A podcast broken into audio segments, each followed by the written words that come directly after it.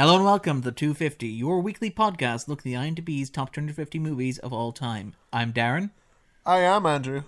and this week we're talking about Pixar's 2003 Andrew Stanton directed classic Finding Nemo, That's right. which is um, one of the films, it's one of the several Pixar films on the list, along with films Yeah. like, for example, WALL-E, Up, uh, Inside Out, which we've already covered, Coco, which we've already covered as well at this point. So it's safe to say I think Pixar are very well represented on the list. I like I like that my second contribution is seconding to say yes, yes we did. I can confirm. that we did indeed watch this movie, all of this movie, without any technical interruptions or hitches whatsoever. None. None. I did find the bit where the image just stopped and the sound skipped in the middle of the film. I found it was a very affecting cinematic technique that they employed. I thought it was very cleverly used to sort of to draw your attention, take the audience out of the moment in a way that made them really think about the film. Yeah, they they didn't um they didn't reestablish that in Finding Dory. No, sadly not. But I mean, yeah, it, it is kind of interesting because obviously one of the fascinating things about Finding Nemo is that it's arguably the moment, one of the moments where Pixar went truly mainstream. In that it is the moment where Pixar, first of all, it was the highest grossing animated film of all time when it was released. Wow. Yeah. So like they hadn't broken through with with Toy Story because I, I, I, felt like Toy Story was a bigger thing, but maybe that was because I was in their kind of demographic At that when it was out. Yeah. Not I- not to give away our ages on this on this no, podcast. they and and like Monsters University didn't hit. well, Monsters Inc. had- yes, So- I, I, beg, I, um, I beg your pardon. Mon- Monsters Monsters Incorporated.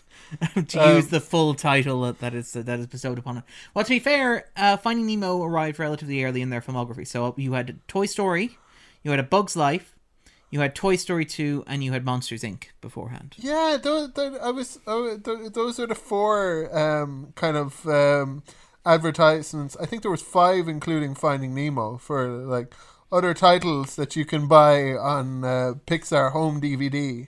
Yeah, because I actually have this being a big nerd that I am. I have a DVD I bought in two thousand and three or two thousand and four that we we watched for this. The thanks we get for paying for this movie, as we always do. uh, is that it's yeah, it was a little bit degraded, did a little bit of skipping in the middle, but that's okay. I mean, that's the use of technology. Interestingly, though, when you mention the promos that were on beforehand, because it's A lot of Disney ones. it's really interesting to get a snapshot to go back and watch what studios were advertising back when these were originally released. So kind of straight to video stuff, wasn't it? that is entirely so. Like was was was the Bear one? Um, uh, Brother, Bear. starring Joaquin Phoenix. Did that was- show in cinemas? That did indeed. I remember seeing that, or at least I think I saw that. I, I may have that confused with another bear related animated project that starred Matt Damon. Do you want to what go? were to the, you doing watching Brother Bear in two thousand and three? I do have a little sister, Andrew. Okay. Um, I also took her to see Piglet's Big Adventure as well, which was just a thrill for the whole family. Much better than the Tigger movie. No, that that that that actually makes perfect sense. I don't know why I didn't figure that out. I suppose it's the fact that your little sister is an adult. Now, yes, Yeah, Uh, having grown up with this. Funny how time works. Yeah, and mostly linearly and in a forward motion. But it is kind of interesting in terms of because like Finding Nemo, not only was it the f- biggest grossing animated film of all time, it arrived at a point when Disney, who at this stage were still partners with Pixar, they were distributing Pixar films, but they didn't entirely own them yet.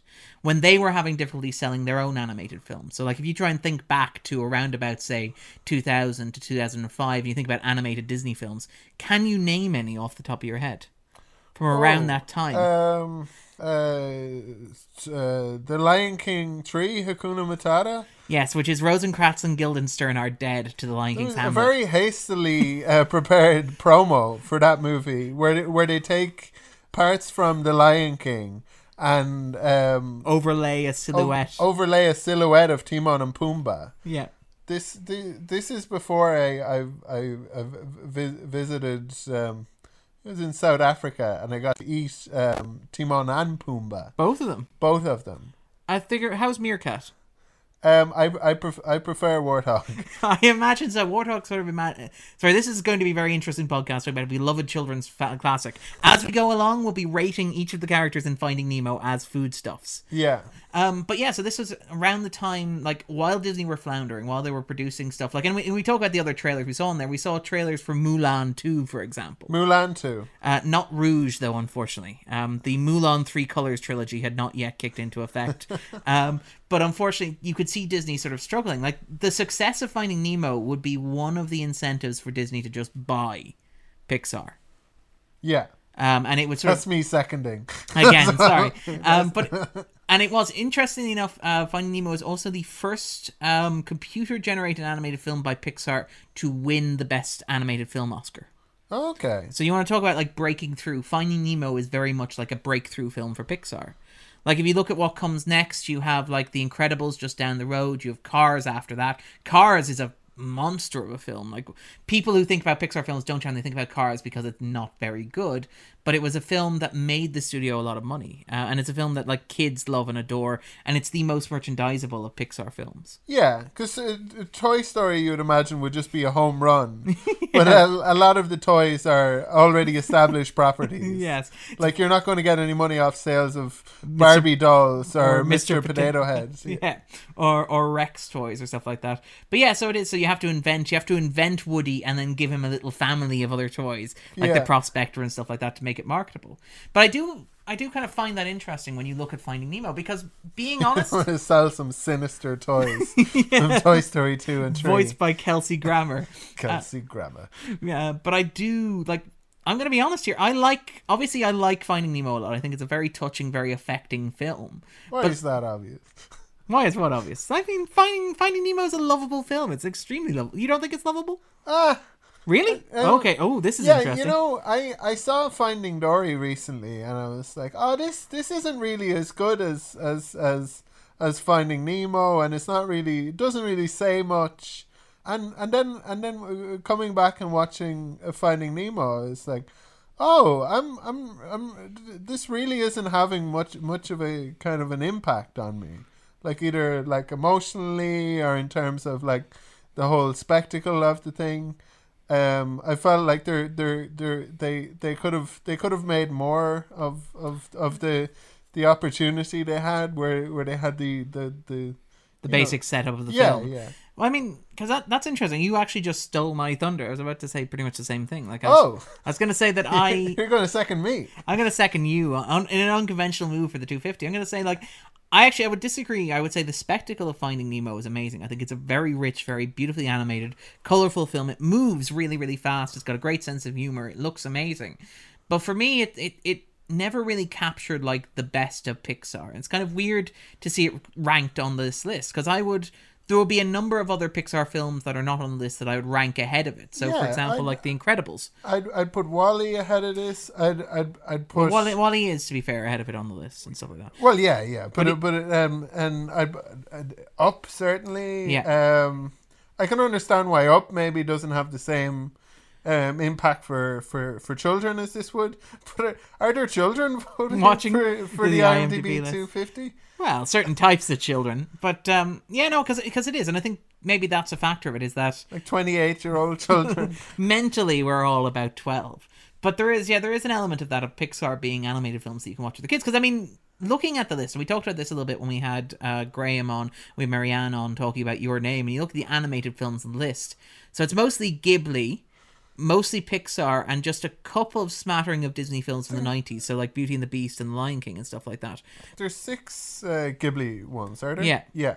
So I mean, there's a sense that a lot of the animated films on the list are not necessarily films that would be beloved of children. They would be the films that adults had watched either as children, in the case of say Beauty and the Beast and The Lion King, which would be just the right age for people who are 28 now to be voting on the list about them. Yeah. And films like Pixar films, which are one of the things about Pixar, and we talked about this a little bit when we talked about Inside Out, is Pixar make movies that adults can watch with their kids and that have sort of like meaning and resonance, I think, to adults that work just as well as they do for children. Yeah, I wonder. I wonder how how much how much is uh, Shrek to thank for that? As as as in Sh- Shre- Shrek, um, was a big movie that a lot of like teens and grown ups, I guess, we're we're going to see. Well, maybe not so much grown ups.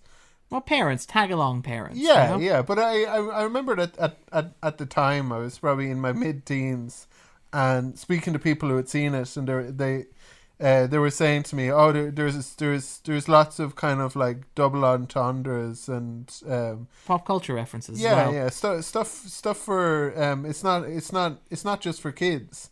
And watching it, it it doesn't really feel like a kids movie No. as such, even even though it has a lot of the trappings. It's animated. It's a fairy tale. I mean, how how how how much?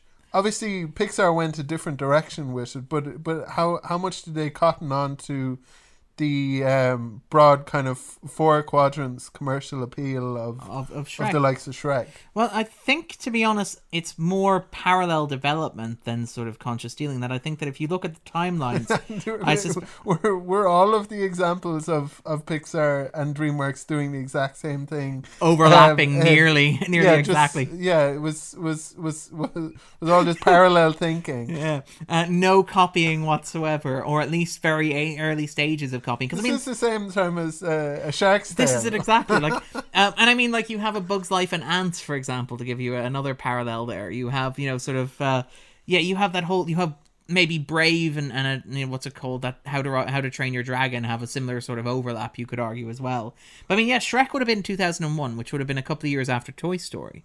And I would argue that Toy Story had already started that whole Well- Pixar for you know adults and kids thing, No, with like no. it being a story about divorce. Now it's now it's um, Pixar and, and, and Sony as well. competing. they they ha- was was it Sony that did the Emoji movie?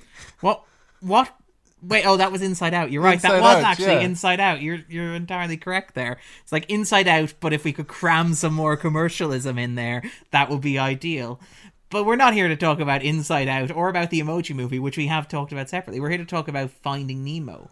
So, like, I actually I'm kind of curious. It's amazing that we both kind of agree on this because I being honest, do I think that it belongs on a list of the two top 250 movies of all time? I would probably say no, and I like it a lot. Yeah, like the, like the, the this this is um this is this is a lot of fun. It's delightful in ways. There's a lot of uh, parts of this movie that I that I enjoyed, but no, I I I I'd, I'd agree with you, Darren. I, I I don't think I don't think it really hits hits those heights. I think it's it's fine in in the kind of collection of of Pixar movies as an example if you were to go through a list of oh Pixar have lots of great movies then this would this would perhaps be one but it wouldn't be one that I'd put in the 250 necessarily Yeah, it certainly wouldn't be one I'd put near the top of the best Pixar movies ever made, and I, I think that's, I think maybe you're right about Finding Dory actually, because I, I liked Finding Dory. I think I liked it a lot more than you did, but I think like I liked it fine it, ju- it just didn't amount to much for me Yeah, and I think that a lot. I wonder if a lot of the modern sort of backlash to not backlash, but in the recent years, I think Pixar has had a bit of difficulty in terms of producing films that resonate with people. I think Inside Out is probably the last Pixar film that was generally regarded as like a you know an all time great because you've had other films like obviously Cars three, you've had The Good Dinosaur, you've had for example you know the the one that we were talking about there, which was. Never mind, but you've, you've had you've had basically never mind Never mind. the right. The, the, the, the, Beloved Pi- Pixar Pi- classic. Pixar Nirvana movie yeah. Um, it has a very different ending though. Uh, Yeah. very. But I mean, stuff like, for example, if you look at films, um, like you go back, you talk about like Cars Two, you talk about Brave, you talk about films like that.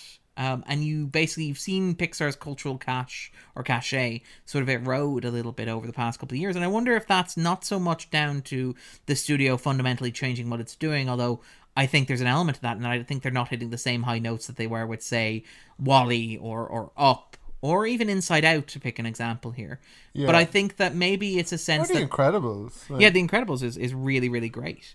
Um, but more that the studio like has basically we've gotten used to its tricks. Like I think Finding Dory is arguably on a par or equivalent to the quality of say this or like say a Bug's Life or like say even the original Toy Story. yeah But it's just because they've been doing it at this stage for t- nearly 20 years, 18, 19 years at this point yeah that we feel sort of like you know we're numbed almost to it. It's like okay, well, what other tricks have you got? Yeah, and because it was a sequel as well, it seemed more of a cash grab than than than a kind of um, let's see what uh, what Pixar are going to do now. Yeah, what sort of new concept are we going to play with? That sort of stuff. Well, I mean, you, you say that as if Pixar. And, and it was a very uh, like the it didn't really for me anyway. Um, it didn't kind of depart much from. I know we're talking about Finding Nemo, but e- even in Finding Nemo, it, it it was it was a whole different world, I guess, for for Pixar to explore.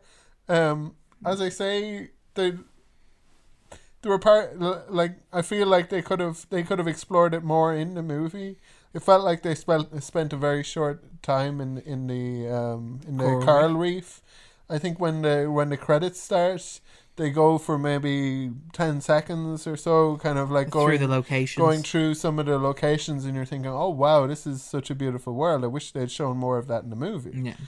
Well, I do think though that there's one of the things about Finding Nemo is it has a very clear sense of forward momentum. Yeah, And I actually I would argue, and this is why I think it's it's kind of funny that this is on the list of, of all the Pixar films, is that you look at films like there are films that are far more adult in the Pixar canon, like WALL-E, for example, or Up, that deal with more mature themes that sort of like dwell on these sort of heavy sort of stuff. And there's there is heavy stuff in Finding Nemo, which we'll probably talk about when we get to the spoiler zone. Oh, but the film yeah, is do pure do you- momentum. Do you, include uh, outside the spoiler zone things that happened in the first like Yeah, bef- five minutes? before the opening of the of the credits. I think not. I think maybe we'll we'll sort of we'll jump into we'll jump into talking in detail about that because I know you've got strong feelings about how the film opens. yeah, Uh, Andrew wants more coral reef and more Robbie Williams. Thank you very much, and less of what actually happens. But I do, Robbie Williams. yeah, he was he was he sang the Beyond the Sea, I believe. What? No, no. Did did Yeah. he? And there's also an animated movie video, a music video uh, that's available on the uh, DVD that I got you there. But I mean, I feel like you're going to call me up on this and we're going to go to the fact machine. Fact machine. Okay, because you can't accept that maybe he sang Beyond the Sea on Finding I Nemo. just didn't think it sounded like him. So yes, we're back from the fact machine. And visiting Robbie Williams' official website, Mr. Williams is proud to declare Robbie is the only artist featured on the soundtrack to Finding Nemo.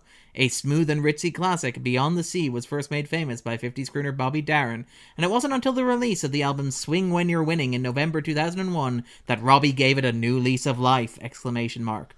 That's right. with I, I, I, was, I was I was thinking uh, it, it's like the, this is after swing into win, when you're winning. I didn't think it sounded like Robbie Williams, but I guess I I, I, haven't listened to that. that album when you're in, winning. in yeah. quite a long time. But yeah, so it was. You wanted more of that for the intro, I think, as well. And I think you're. Yeah, I, I, I think he does it quite well actually. They they, they um he's um he's a talent. a rare talent, one might say. But I, I do think that you're you're right, though. I think that Is that a pun? no, no. What Okay. I was just praising Mr. Williams. Thank you very much. All right. It sounded like you had your, your pun voice. I have a pun voice. You have a pun voice. All right. But anyway, now I'm going to try and say things that I would normally say just in my pun voice and see how that goes. But what I think is happening here is that Finding Nemo has a certain momentum that pushes it forward. So it's all about story and drive that makes it go forward. So there's less of dwelling in the world, if you will. Speaking of drive, Albert Brooks is in this movie. Yes, movie. he is, which is great.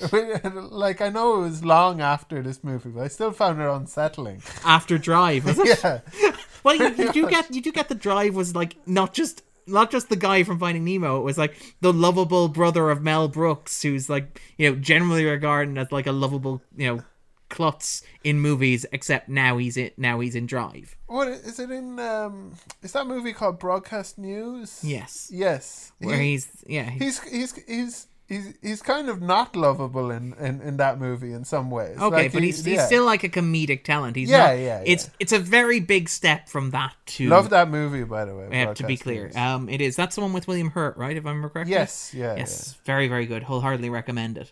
All right then. yeah. with- And and that woman is it Helen Hunt? It's not Helen Hunt. No, Helen it? Hunt is in as good as you get. You got your James Brooks movies mixed Uh, up. No, no, no. I I'm mixing her name up. She she's in The Incredibles. No, you're thinking of Holly Hunter. That's Holly Hunter. Yeah, she she's, She's in. yes, she is um, indeed in broadcast news. She's in broadcast news. okay, yes. well, okay, I can see why you would make that. Holly Uh, Hunter, Hun- Hunter S. Thompson, Helen Hunt, they all get sort of bungled up Ethan together. Hunt, I, Ethan Hawke. I do. I, I, is this how? Is this what we're doing now? Yes, Um, but I do like the idea that yeah, James L. Brooks. Hawkeye. I like the the most useless of Avengers. Um, Eye of Sauron. But he's pretty useful in MASH. yes, yes, he is. But But I, glib. Given the circumstances and the situation, Yeah. but I, I do Ray, like. Ray Darrow, right. I quite like. keep going. I do like the idea that James L. Brooks was when he was making as good as it gets was like, uh, what was the name of that that woman I made broadcast news with? Helen Hunt. Yeah, that's it. Let's get her in this movie. whoa, whoa, whoa. Who and- are you? well, it's too late now. We've committed. But anyway, with that in mind, then we will segue neatly into the spoiler zone. Somewhere beyond the sea, somewhere waiting for me. My lover stands on golden sands and watches the ships that go sailing. Somewhere Spoiler zone. Thank you, Andrew. So, Andrew, what is Is that me? Is that, is that canonical? what is Finding Nemo oh, there's- about for you? Well, Darren, it's about it's about a father, a father and a son, Darren. It's about it's about their separation. It's also about the the, the fear that their, their that their father has about about, uh, have I already said separation? I, do, I feel like Yeah, not enough though. the- Where the- did you the- get that tweed jacket? and how are you sitting in an armchair here? That wasn't there a moment ago. I'm the Where's that I'm the evil scientist from Gremlins 2. Well, Darren.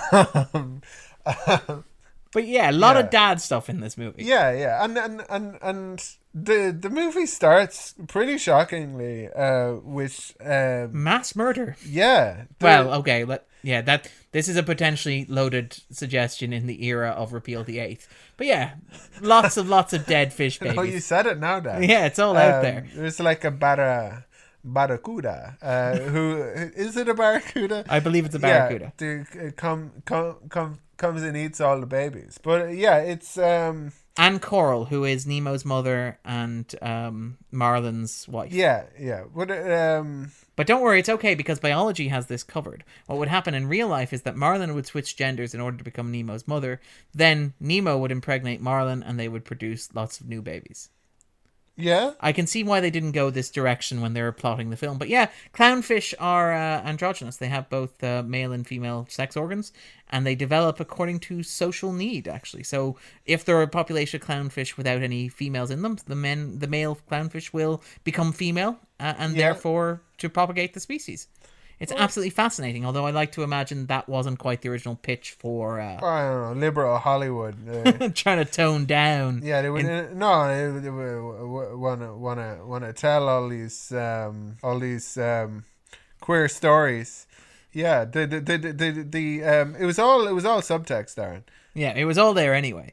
Uh, well, I mean, it was the the famous the director Andrew Stanton was famously inspired to make the film by a picture of two clownfish peering out from a coral reef, and basically he did a bunch of research. He discovered that clownfish are very shy and are very unlikely to ever actually leave their homes and their communities. Yeah. And so he basically figured like that would be the perfect vehicle. Like you would need a huge dramatic hook in order to get Marlin to go on this Ah. adventure. Yeah, see what I did there? Um, but you would basically need that to sort of to, to pull him out. So you got that sort of that's basically where the story came from was this idea of clownfish being these fish that are very shy and very sort of clustered and basically forcing them to go outside their comfort zone to go on an adventure. And would it would it would it, so you maybe that could that could have been established as um it's like oh where where's my mother? It's like oh um i am your mother and your father. I'm androgynous. I, I was a man and then i was a woman and then you were born. Um and uh, and i'm shy and don't want to let you out in the world because we're clownfish Yeah. and, and, and I feel like they reduced that down to its simplest possible sort of narrative terms. yeah there there was there was there was there was there was a mother dying and at least we didn't get to see all of that Yes, it happens off screen. Marlin's knocked out, and so he blacks out, and there's only one egg left. It's a funny thing in this movie. Um, the f- f- fish have these have these names that.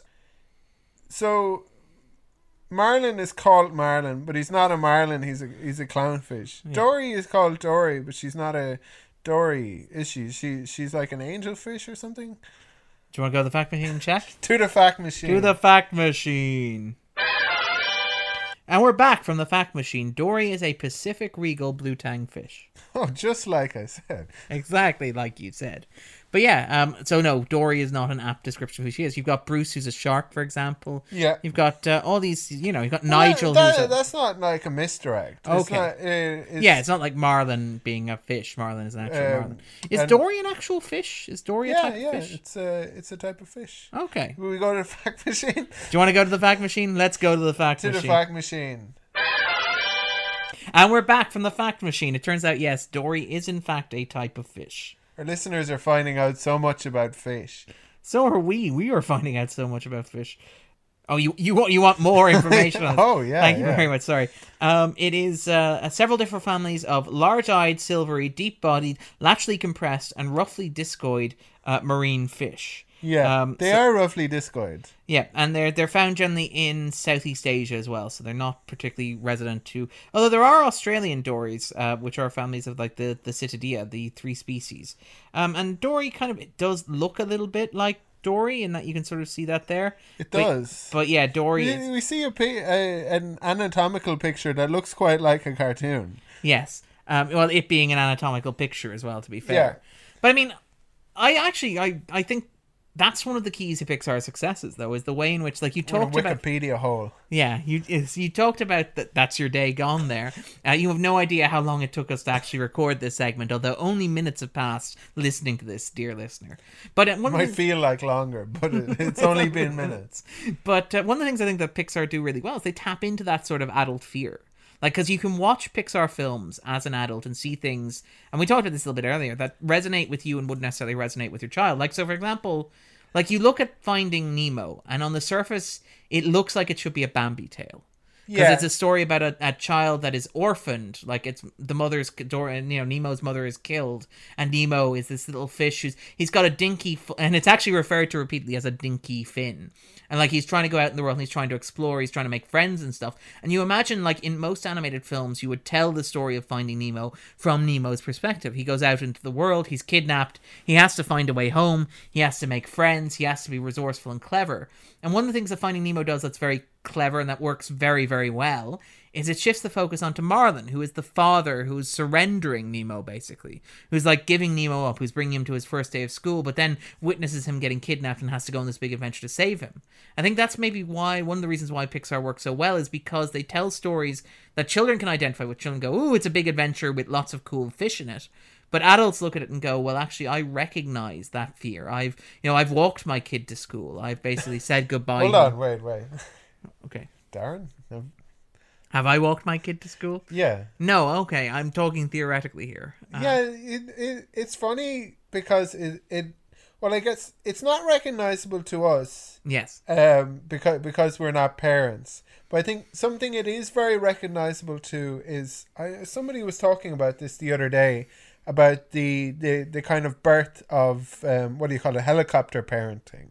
All kind of like came out of the eighties with all of these like um missing kids and them being like on um Kidnapped on- on milk on cartons, milk and like and- yeah. and This sort of moral panic that broke out, like as well. Like I it- mean, it, it feels like we're living in a generation now where I would imagine, well, this is the way I would think that that our generation would probably be reacting against that, to the extent that we'd be thinking, oh, there's far too much.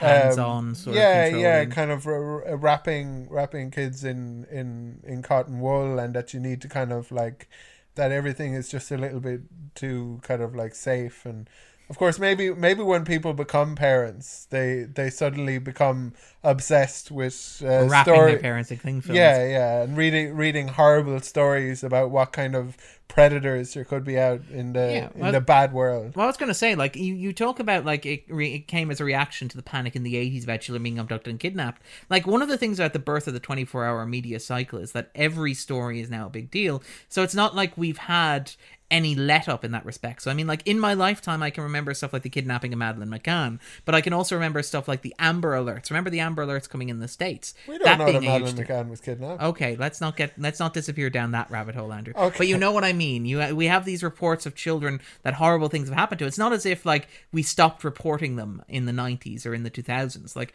if I had a child, I would be petrified because I would be. I have been More watching this petrified than you are already. at the moment, and I am terrified of the outside world. I reckon I the character of Marlin resonates with me greatly, but I mean. I understand that fear. I understand that fear of loss and that fear of sort of letting go of something and that fear of having something happen that's outside your control. And the idea that there are people who you care about who will at some stage, you know, move on in their lives and leave you behind, but also the fact that you can't protect them from everything that's out there horrible waiting in the world. Well, maybe it's not a generational thing, and maybe there's just kind of different people in the world. Yeah. Like I don't feel particularly kind of fearful or um or anxious. I tend to th- can tend to think like everything will be fine, and even if it isn't, it'll still be grand. I'll cope, yeah. Like, yeah, uh, like what's the worst that could happen? And like worst things have happened, and Yeah. yeah, the- the- the- Well, the- keep, keep in mind that I've spent the last couple of weeks watching all 10 of Christopher Nolan's movies, which are all predicated on the idea that you will care about something, you will lose it in the most horrible manner possible, and it will leave you a shattered wreck, unable to understand the world beyond yourself. So I feel like there is that ambient culture of fear, and I feel like maybe that's like a millennial thing as well.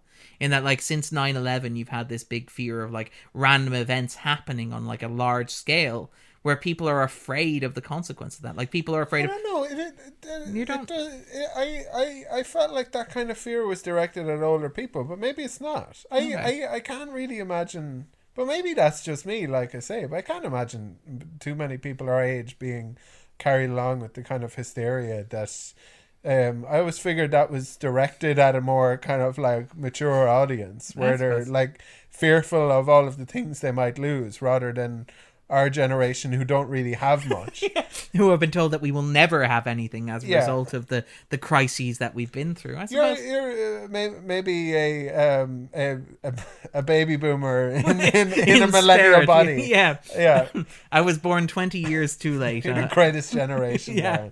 Thank Yeah. you very much, Andrew. But no, I, I do, and that that sort of resonates to me, and it sort of I do think like that's a large part of why I think Finding Nemo is so successful. Because I mean, if if you look at Pixar films, they tend to touch on this stuff a lot. They talk about growing up. So, for example, in Toy Story, you have the idea that Andy might move beyond Woody, and might later on in like Toy Story three move beyond his toys completely. You have like in The Incredibles, which is the movie that follows this you have a whole host of fears about like you know what happens if like a father fails his family if he has an affair you know if he can't look after his kids if he can't provide or meet the expectations of his partner you have all these sort of fears which are res- which i hope I hope resonate more with people who are adults than they do with like 10 year old kids because otherwise you're going to have really screwed up adults who've been like coping with you know adult fears since they were kids who their parents brought to Pixar movies.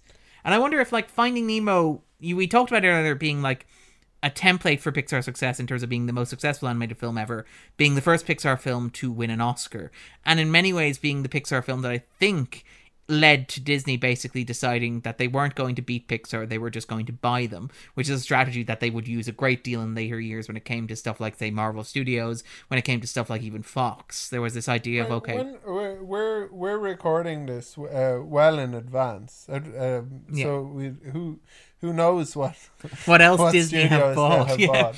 Um, Disney's monopoly reign over Hollywood continues. But I do think that there is like you could argue that Finding Nemo in many ways codified like the Pixar storytelling tropes. Like you can go back and you can see them in Toy Story. Like Toy Story is a story about a kid in many ways whose like parents are going through divorce and you have like Woody is the old dad and Buzz is the cool new dad. But you have that sort of fear running through that as well. You have like the idea of the baby um, in, for example, Monsters Inc., who, you know, this idea of parenthood thrust upon Mike and Sully who aren't expecting it. But I think that with Finding Nemo, that really crystallizes into this idea of Pixar movies being movies about like the end of childhood and the point at which parents sort of have to accept that they're responsible for people who are now adults. They have to let go and sort of move on, which becomes a big thing in Toy Story 3. And like Toy Story 3 in many ways, like it even borrows the prison break plot, which is a subplot in Finding Nemo, you know? Yeah, I, I'm- I mean, it it could it. I felt like it it it it could have it could have just done more. Like like like for for example, take um Inside Out. Yeah. Um, that could have just been a movie about um a child moving home and having to having to adjust to to being in a new community having to make new friends. Um, Having broccoli on pizza. yeah, yeah, and all of that sort of thing. Or or or or in um, uh, the Incredibles. It could have been a movie, kind of like It could have they- been a superhero movie, a standard yeah. conventional superhero movie, instead of being this big ball of like anxiety. Yeah, but I, I, I mean, may, yeah, maybe, maybe, maybe it's that the kind of fears in this movie don't really mean um, very, very, very, very, very much to me. But um, well, I feel like as as as a child, I was I was very well taken care of. I think whenever I was sick, I was always kind of like rushed to a hospital. So, so I was in hospitals lots. But I think also a lot of the stuff I remember was kind of being off by myself, climbing trees, some sometimes getting getting together with other groups of children, knocking down trees, setting things on fire, blowing stuff up, jumping from like great distances, and and yeah, j- just gen- generally like kind of doing doing dangerous things. Like there there were I I think in Ballisodare where where where where the two of us went to secondary school there was an old mill Yes, that people used to used to including myself used to used to hang around this old derelict uh, mill that was quite dangerous and I think was was there were, there was I think I went there once on the last day of school. Oh, yeah, That's how cool I was. okay Yeah, so I think it's fair to say when I watch this movie, I think I I empathize with this a great deal more than you do. Where I was looking at it from Marlin's perspective, and when Nemo sort of swam out and touched the boat and then got abducted by the dentist, I was like, "Yep, see, serves him right." The Yeah. important lesson here, kids, is to never stray too far from your parents. Yeah, so so I I I enjoyed kind of like being off either by myself or, or, or with other kids, doing dangerous stuff, breaking into places where I wasn't meant to be and As we talked about in the Shawshank Redemption, you broke Yeah. into the, the local prison or local sort of yes, institution. Yeah. Yeah, in uh, in Sligo. But um the yeah, the the so so I I I don't really kind of identify with that fear. Because I, I I feel like kind of being being a relatively f- fearless child, always feeling like um like I I the things I enjoyed most were the were the were the things that were kind of dangerous and made me feel like um like I was in genuine danger were were were the things that I felt most exhilarated by or like even even you know like um at water parks like one wanting to go like the highest um, The highest diving board or whatever. yeah So, in that, from that perspective, though, did the movie not resonate slightly in terms of it being uh, like pushing Marlin outside his comfort zone, but even having Nemo go out in the world and prove that he's much better and much more capable than his father thinks that he is?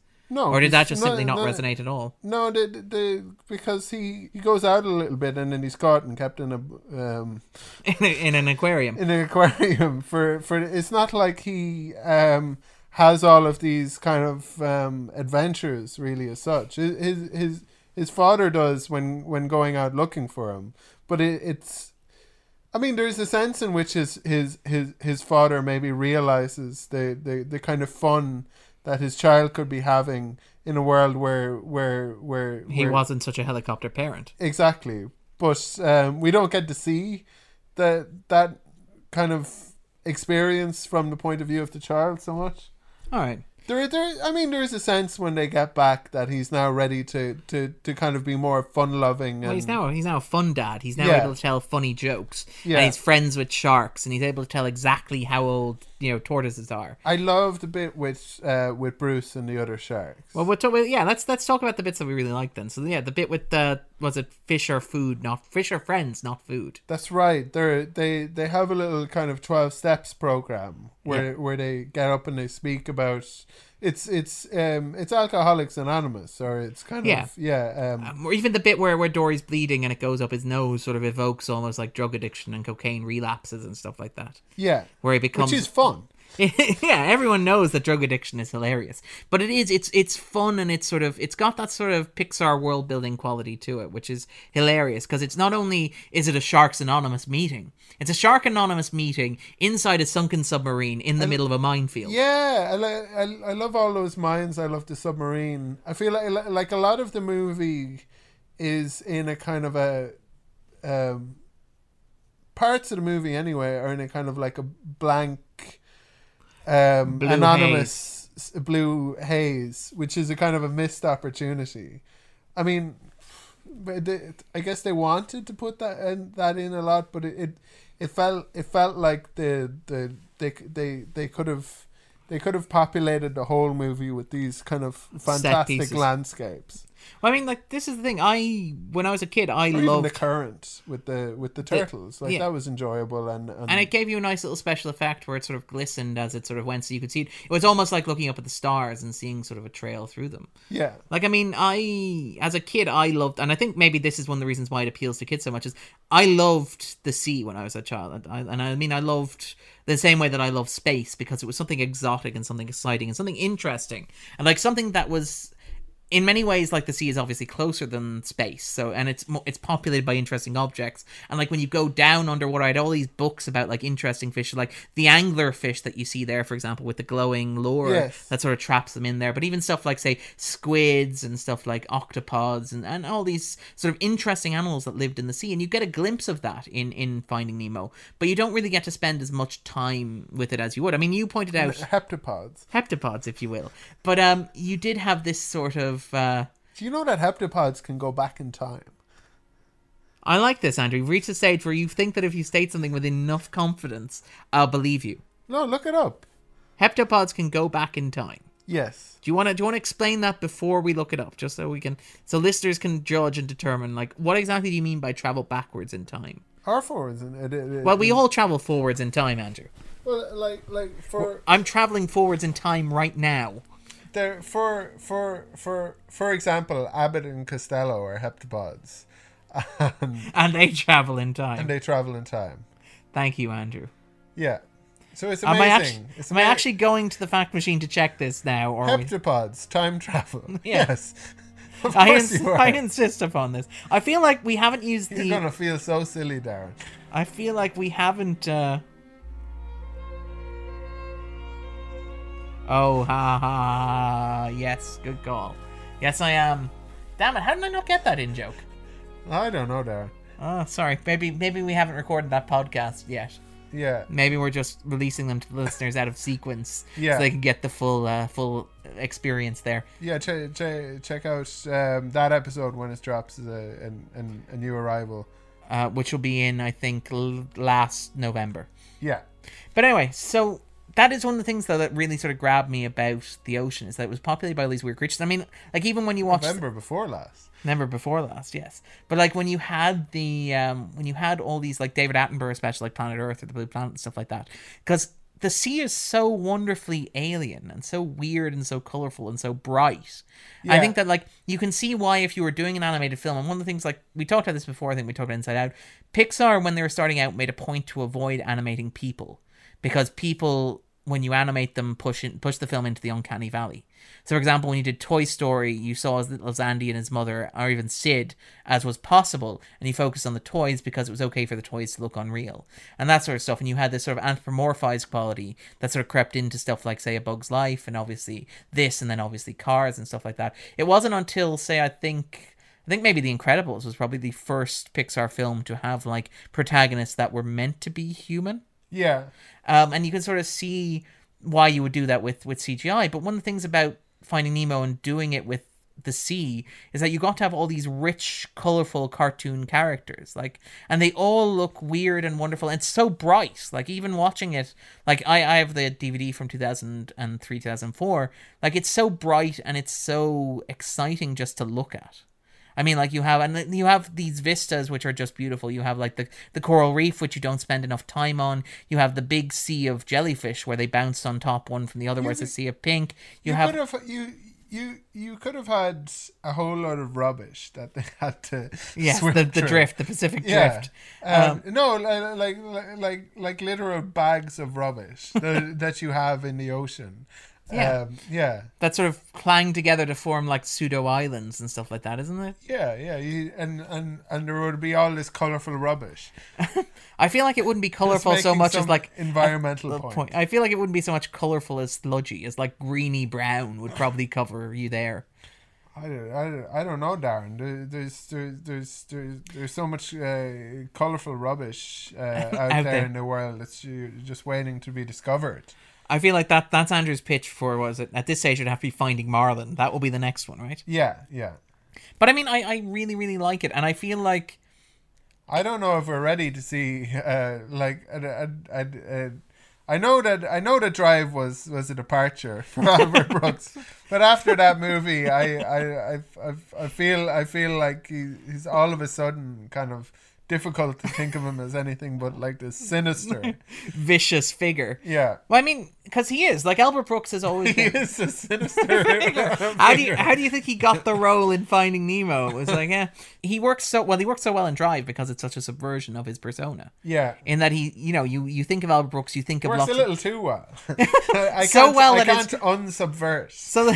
His persona in my mind. It's like Denzel Washington after Training Day sort of Yeah. stuff. You can't you can never watch the Pelican Brief again. But I mean, I do think though that the use of color and the use of these animals in, in this film is a very clever like it looks absolutely stunning from beginning to end and it's got this it is a cartoon more than most pixar films are cartoons like because it's not like WALL-E where WALL-E is like a silent film it's WALL-E's almost like an art house film you could argue. Up has elements of that where it's got like that wonderful powerful like tear inducing like opening 10 minutes whereas finding nemo is very cartoony in terms of how it's designed and in terms of how it's plotted. Like it's a series of set pieces more than it's like a meditation upon character and stuff like that. So like Marlin and Nemo have their arcs, but the the film is very much set up in terms of like a beat beat beat. It's like action sequence action sequence action Yeah. sequence. It's like okay, you get the submarine with the sharks, then you get like the confrontation with the well, you know the little bit of exposition from like the flock or, or the school of uh, you know sort of fish that'll point them towards the canyon with the jellyfish over it. And while this is happening, Nemo's also staging his own jailbreak. He's doing his own sort of breaking into the filter. Like there's a sense of move, move, move that goes through Finding Nemo. That's I think kind of carries the movie a lot and sort of helps it get past the fact that maybe its themes aren't as deep or as compelling and its characters aren't maybe as rich as in some of the better Pixar films. Yeah. I also wonder if this could have been a better movie if it was just in the ocean. If the stakes were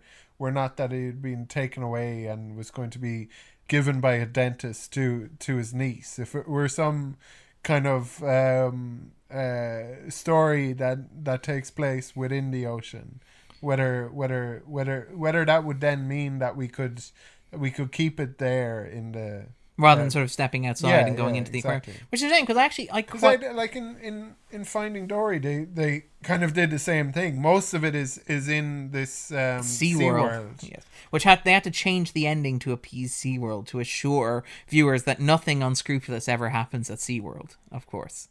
Um, but yeah, there is there is a sense that Finding Dory is like Finding Nemo but bigger. I, I actually I quite liked Finding Dory. I found it had a big emo. It actually probably had a slightly bigger emotional punch for me than Finding Nemo did because I think there's nothing in Finding Nemo that's as affecting as the sequence where Dory goes to get a little pebble to make her mother feel better and then gets sucked out into the wild ocean and is separated from her parents for what seems to be forever while struggling to hold on to the memory. I feel like Finding Dory actually Spoilers for all movies. for all movies. This is the spoiler zone for all movies, but I feel like Finding Dory arguably has a deeper, or richer, or more powerful emotional punch than Finding Nemo. Although maybe that's because it, it comes at it from the opposite angle. I had completely forgotten the whole thing about the the the, the mother and all of And the uh, pebbles that she likes. Um, no, no, no. In in Finding Nemo, and the, the, the Oh, the bit of the start. Yeah, yeah. With the Where barracuda. everyone dies. So, so obviously that wasn't uh, very effective. If if it, it it didn't really stick with me like in the Lion King. Yes, where Yeah. Mustafa gets sort of thrown back into the pit by Scar, and then Scar brain Scar about this is the spoiler zone for all movies, and then Yeah. Scar blames Simba yeah, that was very affecting. Like they, but in in in this movie, it kind of like like I say, I just completely forgot about it. I think it's because I think it's because it happens so early in the film. Like Yeah. it, it's the opening scene. It's before the title really card. established any kind of um, sense of who this person is, and then she's gone. Yeah. Well, it is because it is you. You would have no idea. Like you could almost cut that sequence from the film, and you would have no idea that mother that Nemo's you know mother died horribly. You just have that she was missing. Yeah. And while it explains, for example, why Marlin is so protective, and it gives you the backstory and a reason for it, it never feels like it's something that like haunts haunts the family in any sort of tangible way. You could easily have had a little picture of a fish. Do they do do they have stuff like that in In the world of in Finding the world Nemo? of Finding Nemo? Do do do they do they have little kind of um Like- do they no I guess they don't iron shirts Even they Yeah, don't wear them. Yeah. yeah they don't have fridges Yeah, this is um, not this is not they the don't have little pictures of each other the this isn't uh, SpongeBob SquarePants Yeah, where they they fight, where they carry around. So every once in a while, when Andrew forgets about the existence of Coral, so Mar- so yeah I guess it would have been quite difficult to convey that in some other way yeah. um But I, I feel like a lot of that's down to the fact that the, the script is structured in such a way to get that out of the way as quickly as possible. the, the, So you have no emotional connection to Coral when she gets eaten and the family gets killed. the seahorse could have been like, "Hey, Nemo's not your wife. You're not gonna lose Nemo." I don't know why why um, uh, the seahorse talks like that now. but in in Andrew's version of the yeah, film, some some great uh, voice work in this. Um, I thought Ellen DeGeneres was fantastic. she's amazing. and it's it, it, it- You know, she was cast when the director Andrew Stanton basically saw watched her doing her own show, you know, the, the, the Ellen DeGeneres show, the Yeah. chat show that she does, and watched her change the topic of a sentence five times before reaching the full stop at the end. wow. Um, he sort of he looked at her and he said, "Okay, well, that's a woman with with a train of thought that's so erratic that she could be Dory, Yeah, and it, it, works beautifully." It does. It does, and an amazingly talented woman because she she had this enormous talent for for stand up before she ever kind of Oh, took okay. to to to daytime television. Well, I know I'm- she I'm- did. I'm I know she did the show. I didn't know she did stand up beforehand. Yeah, I'm, I'm, I'm, I'm not I'm not familiar with a huge amount of it, but from from from from listening to to comedians talk about other comedians, I know that that, that they have a lot of regard um, f- f- f- for her. I'm not coming from any place of authority. I was surprised to to I guess with like with with with with, with a lot of comedians who moved to television, they were generally extremely good. Like people talk about Jay Leno and his stand up as like he could have just done that forever. Like everybody kind of loved it. and then he sort of became this divisive cultural Yeah, figure. yeah. But it's kind of interesting because you assume that like a stand-up's ability as a stand-up will translate to another medium. So, for example, there was the uh, what's his name, the guy he used to do Saturday Night, Saturday Night Live. He was regarded Norm as Macdonald. Was it Norm Macdonald who got his own show, or is it somebody else I'm thinking? of? But there was basically this stand-up comedian, and generally regarded as a stand-up co- as a like one of the best of his generations. Um, but he got his own TV show that lasted 13 episodes because like his ability as a stand-up comedian didn't translate perfectly to the vehicle of like a, a weekly 30 minute sort of I situational like comedy. that could have been a lot of people. Yeah, that probably was, but um let me just check now and just make sure. We're gonna go to the fact machine again in this episode. I feel like this is I feel like this is perhaps weirdly our most scientifically uh, accurate episode This ever. is why most podcasts have somebody who Googles things, As who's also their sound engineer. yeah. Our sound engineer just sits on his hands and does nothing. Like occasionally changes the knob and and is to blame whenever the whenever there's anything wrong with the sound. Uh, he's pretending that we, he can't hear us. But um, We're we know you're listening, Dave. Yeah. We know you're listening. That's canon now as well. His name is Dave. Unless we change it. He, he's al- always like one wrong step more from from being fired. It's very cheap.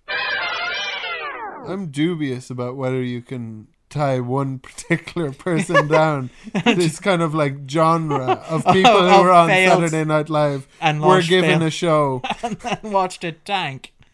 Well, there is a rule that we can't come back from the fact machine without facts. Oh, that's a fair point. The fact if the fact machine doesn't work, then the whole premise is thrown into doubt, Andrew. Um, all right then, cool. So hold on.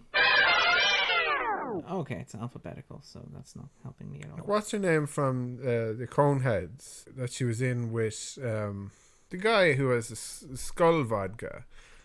Guy who has Dan, a skull vodka. Dan Aykroyd. Why does he have a skull vodka? He he has his own vodka. I think it's a skull that it's um, kept in. Keeps it cold. Is it his own skull or somebody else's skull?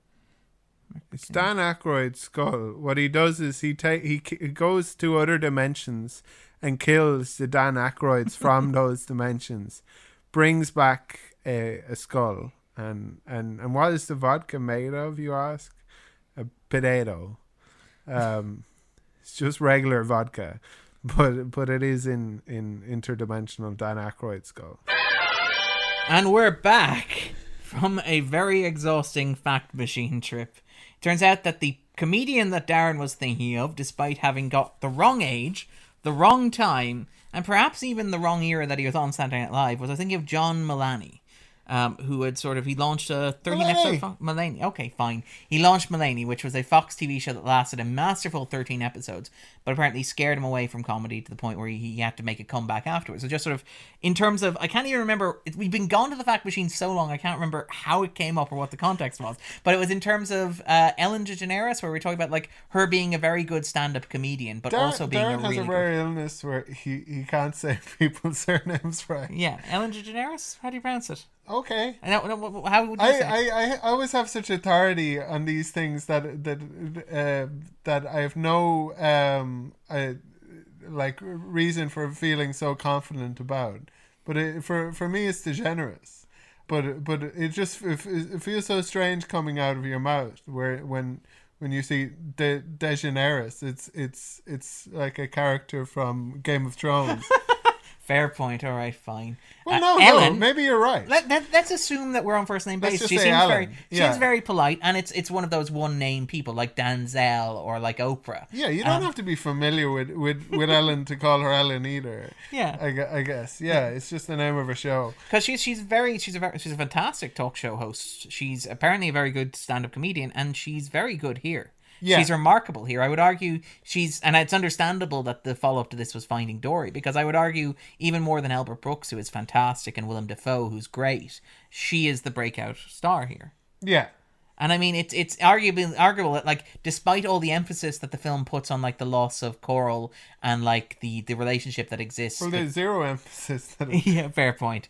But like this sort of relationship that exists between Marlin and Nemo, like the film's biggest emotional moment is arguably Dory like completely forgetting about Marlin, and it's Marlin like yelling at Dory and telling her to go away, and then it's at the end, it's Dory like looking at the Sydney, reading the, the name Sydney, and having it all sort of come back to her. Like Dory's the emotional heart of the film, I would argue. yeah, something I found uh, uh, especially affecting this time watching the movie was the scene where where where Dory gets injured. Um, the and and, and the, the, the, the scene yeah. with the jellyfish. Yeah. That sort of really stuck with it this time. Masterful. Well, it is. It's absolutely beautiful because it is one of those rare scenes. You know, you were talking earlier about how most of the scene is this, most of the, the sea is this big blue sort of haze. That's one of the more colorful scenes in the film, was you have all the thought, pink and thank the God for this colorful scene. yeah, sort of breaking it up really. But there is. You have Dory is very much like the heart of the film, and I wonder actually if you're you're right when you say like. I remember you pointed out that like would the film be better if it were all set in the sea and you didn't have to go to the dentist's office? Yeah, 'Cause it although I did enjoy the dentist Yeah. and and his niece. Yeah, and well, to be honest, the entire cast of the Fish Tank, which Yeah. include like performers like Allison Janney, um, what's his name, Brad Garrett. It also Yes. includes like Willem Dafoe, uh, who is just amazing. Willem Dafoe should be in absolutely everything, but he's fantastic as this sort of like gritty, want to break out of here sort of fish who's got this master plan for escaping into the ocean. Yeah, And I mean, I feel like, but I was wondering, I like, like he could be in everything because there's a lot of uh, dir- directors that want him to be in all of their movies. There, there's um, uh, everyone from uh, Wes Anderson to Lars von Trier. yeah, which is a very wide spectrum is, when you sort of yeah. cast it that way. It's like, And what's it's the like um, I, it's uh, J- J- J- John Lasseter on line one, Lars von Trier on line two. Yeah. Um, so you want me to ejaculate what through my what? Oh, sorry, I thought I was talking to Lars. Um, Yeah. You just want me to voice a fish. Okay. Uh, I think I can do that. Well, I mean, like, there's an argument he may even win the Best Supporting Actor Oscar this year for his work in the Florida Project, and he's phenomenal in that. Where it's about a bunch of kids. Was that on your top ten? No, it was not. It was not on my top ten. It was on the Scannain top ten. It was. It was. Okay. I'm not I, a I huge really fan. want to see that. I'm not a huge fan of it because I have no heart. But, okay. But he is in it and he's very good. It's a film about a bunch of kids who are like in these Florida motels, and like Willem Dafoe is basically Didn't even get an honorable mention for you, did it? no, No. no, it didn't, not at all. Um, I have very strong feelings about it, which we'll talk about if it makes this list uh, in the near future. And like like um the Guardians of the Galaxy Volume Two was was was on your uh, either Well, in my list or your honorable mention. On in my top forty, although it, didn't would be forty one. Forty. Yeah. that's how heartless you are. That's I how haven't, I haven't seen. I like how you haven't seen the Florida Project, but you're judging me for not particularly liking it. I wanted to see it. and therefore your your not loving it makes it horrible. I, Hmm. it's a very beautiful film. Uh, the performances are fantastic. There are certain parts of the film that I feel very strongly about, and I feel uncomfortable with the praise that it gets for handling those certain aspects of it. But anyway, Willem Dafoe plays this sort of guardian figure for a bunch of wayward children. And that's like an example of the range of Willem Dafoe, is he can be, you know, like Green Goblin, you know, fish breaking out of prison, uh, whatever the hell he was in Antichrist, uh, and responsible guardian for a bunch of wayward kids. Like you, I I do really love Willem Dafoe. I do love him. I? I think I've spoken before on the podcast how much I enjoy the um, part of S- Spider-Man where he lays down on uh, to to become the yes, the Green Goblin. the Green Goblin. It's like, oh, it's cold. It's Uh, Andrew yeah. was like, at this moment, I empathize with this character. I feel his Yeah, humanity. yeah, I felt like it, it was it was it was a kind of a a, a, a, a nice sort of like a, a, a touch.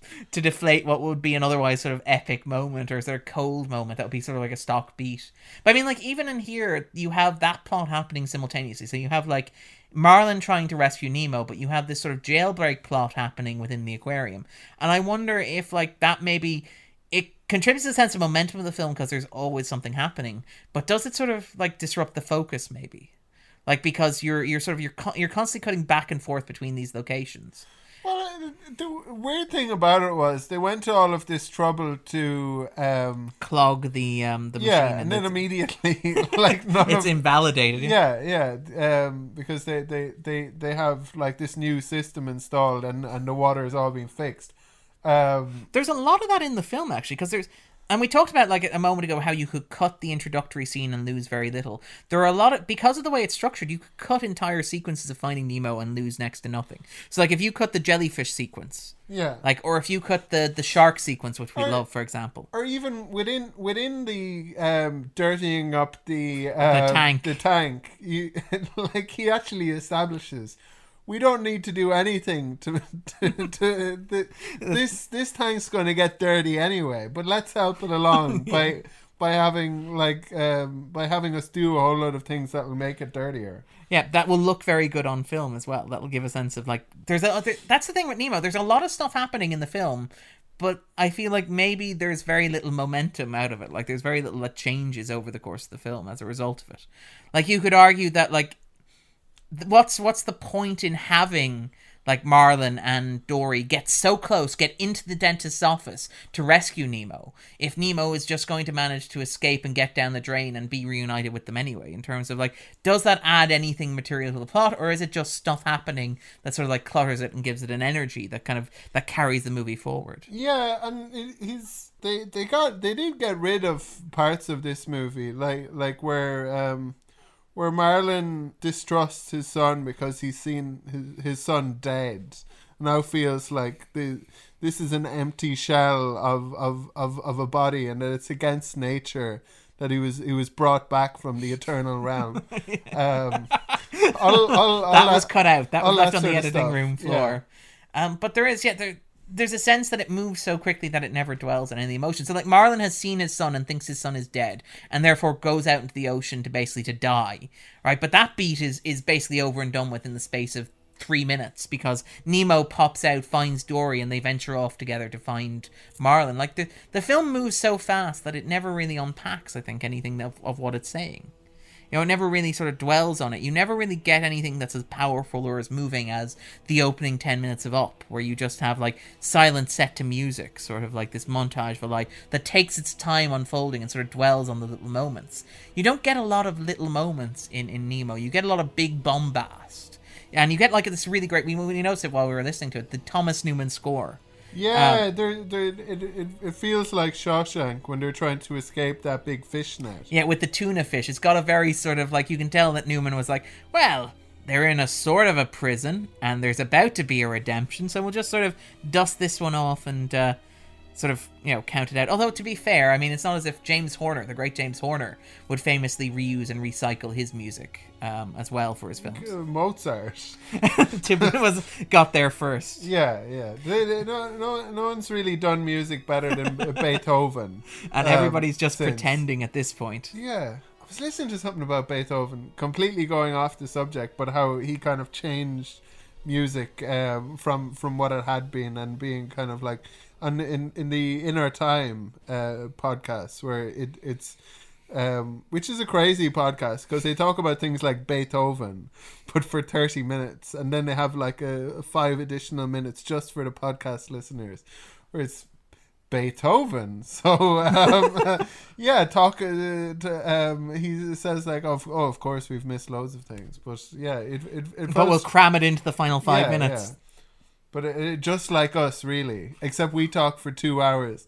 and still missed lots and lots of things. Um, in terms of the animation, the animation this is fantastic. It looks absolutely beautiful. Yeah, And when we were watching, we were watching the credits, the cinematography, actually, the director of photography, which is amazing when you think about a computer animated film that it would have a director of photography. But they basically do the same thing that directors of photography do on live action films, in that they direct the animators where to put the lighting shots in there in order to get the effect that they want. Because you obviously you have rendered 3D environments and stuff like that. You know, the uh, digital photographer who worked on this film would be the first digital photographer to be accepted into the American Society of Cinematographers. wow. Yeah, which is quite impressive. So, it, like, you can see already how Pixar was sort of changing the way in which people looked at like how you make films and what counts as a real film. Because we talked, I think we talked about this when we talked about Blade Runner with Jay. Yeah, When you're talking about cinematography, how do you differentiate between what's real and what's not? Between what's like so that was a uh, another Roger Deakins collaboration. that was well, Deakins worked with Pixar on WALL-E, not Yeah. not on this. No, but um, um, De- Deakins worked with Villeneuve um, Oh, yeah. for um, For Blade Runner, uh, Blade Runner and for Prisoners. he did as well, yeah. Uh, but there's this argument about like what is cinematography in an in an area where you can manipulate the shot digitally and do all this stuff in post production. So to what extent do you credit a cinematographer for work that's rendered on a computer, for example? Like in terms of like the look and feel of a film like Finding Nemo, where lighting is a huge part of why it's so effective, I would argue. And like all but there are no actual lights because they're all just virtual constructs within these artificial sets and stuff. It's kind of fascinating to think about. Well, if, if you're a bit of a film nerd, to be honest, hmm. but it is. I, I find that sort of interesting. One of the ways in which Pixar has sort of like changed the way that we think about making films because it's it's not quite traditional hand drawn animation where lighting is basically the shade of pencil that you use to color, the shade of ink that you use to color. It's more nuanced than that, where it's like you position light digitally inside an artificial environment, something that never tangibly exists in real life, but which is still modeled in a virtual space, and so still has the capacity for reflections and for like shadows and for all this sort of stuff that you wouldn't have if you were doing it hand drawn. And hand drawn, you'd have to imagine it, whereas you can actually create the objects and have them interact with one another in computer generated animation in a way that is fascinating to me to sort of think about, like in terms of blending what we traditionally think of as animation with the art form that we associate with live action and sort of like modeling all of that like in an imaginary space which is is amazing to think about. And it's amazing to think of how much pixar just changed. Because you know like you know the pixar's original mission statement when they were created uh, was basically to create corporate animations and stuff like that. And it was only their storytelling the idea of using pixar to tell stories only came about like accidentally through like demos that they were constructing for companies because they wanted to show companies you can use this technology to make idents that will have like shadows that look convincing uh, animations of objects that can move lamps and so Was it? Was it? Um, am I thinking of something else? Was it? Was it Jobs, uh, Geffen, and Spielberg who who who got together to create Pixar? Or was it somebody else? Uh, no, as, as far as I'm aware, like Pixar existed. It was uh, Lasseter, I think, goes back to the origins of the company. But we'll just take a quick look now. Um, it was Jobs, I think, who bought it uh, and invested in what 1986, I think.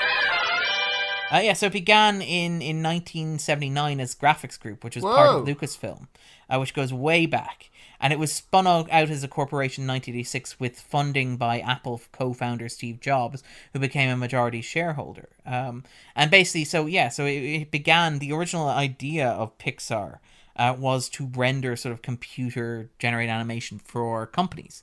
So to say like you can animate your logo like this, or you can you can basically have these graphics and idents that you can use in commercials and stuff like that, and and basically use it in that way. And it was only like through experimentation and through like playing with these ideas, like and making short films that they sort of got into narrative filmmaking in the late eighties Okay. And it's sort of amazing to look at the the studio and what it became because like when people think of Pixar they think about Pixar as I a story. company I'm thinking of. Yep, it was DreamWorks. You're right. Aha. Um, so it was Yep. So Is it three people? Yep. Jeffrey Katzenberg. Katzenberg. Katzenberg is the is the missing link there, which would make a certain amount of sense as a Yeah. as a key Disney figure there. So yeah, so I mean, it is. It's remarkable how Pixar's come and how much we think of like when we think of Pixar, we think of storytelling now as opposed to technology because everybody now can do computer animated films. Like Sony have their own division, you know, uh, Universal have theirs, a Blue Light or whatever.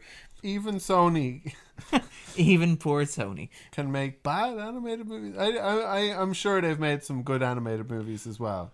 Yeah, well, I mean, nobody. I think people still think of Pixar, but they're- don't think of Pixar technology wise. They think of Pixar narrative. The movie did very well. Oh, it did phenomenally well. Yes. Um, and but you in terms of and technology wise, I think when we were talking about it, it doesn't look. It looks awful, but the reasons that it looks awful are not technical in nature; they're artistic. Yeah. So it's in terms of like design and stuff like that, as opposed to like implementation. It's not as if the movements are not fluid or anything like that.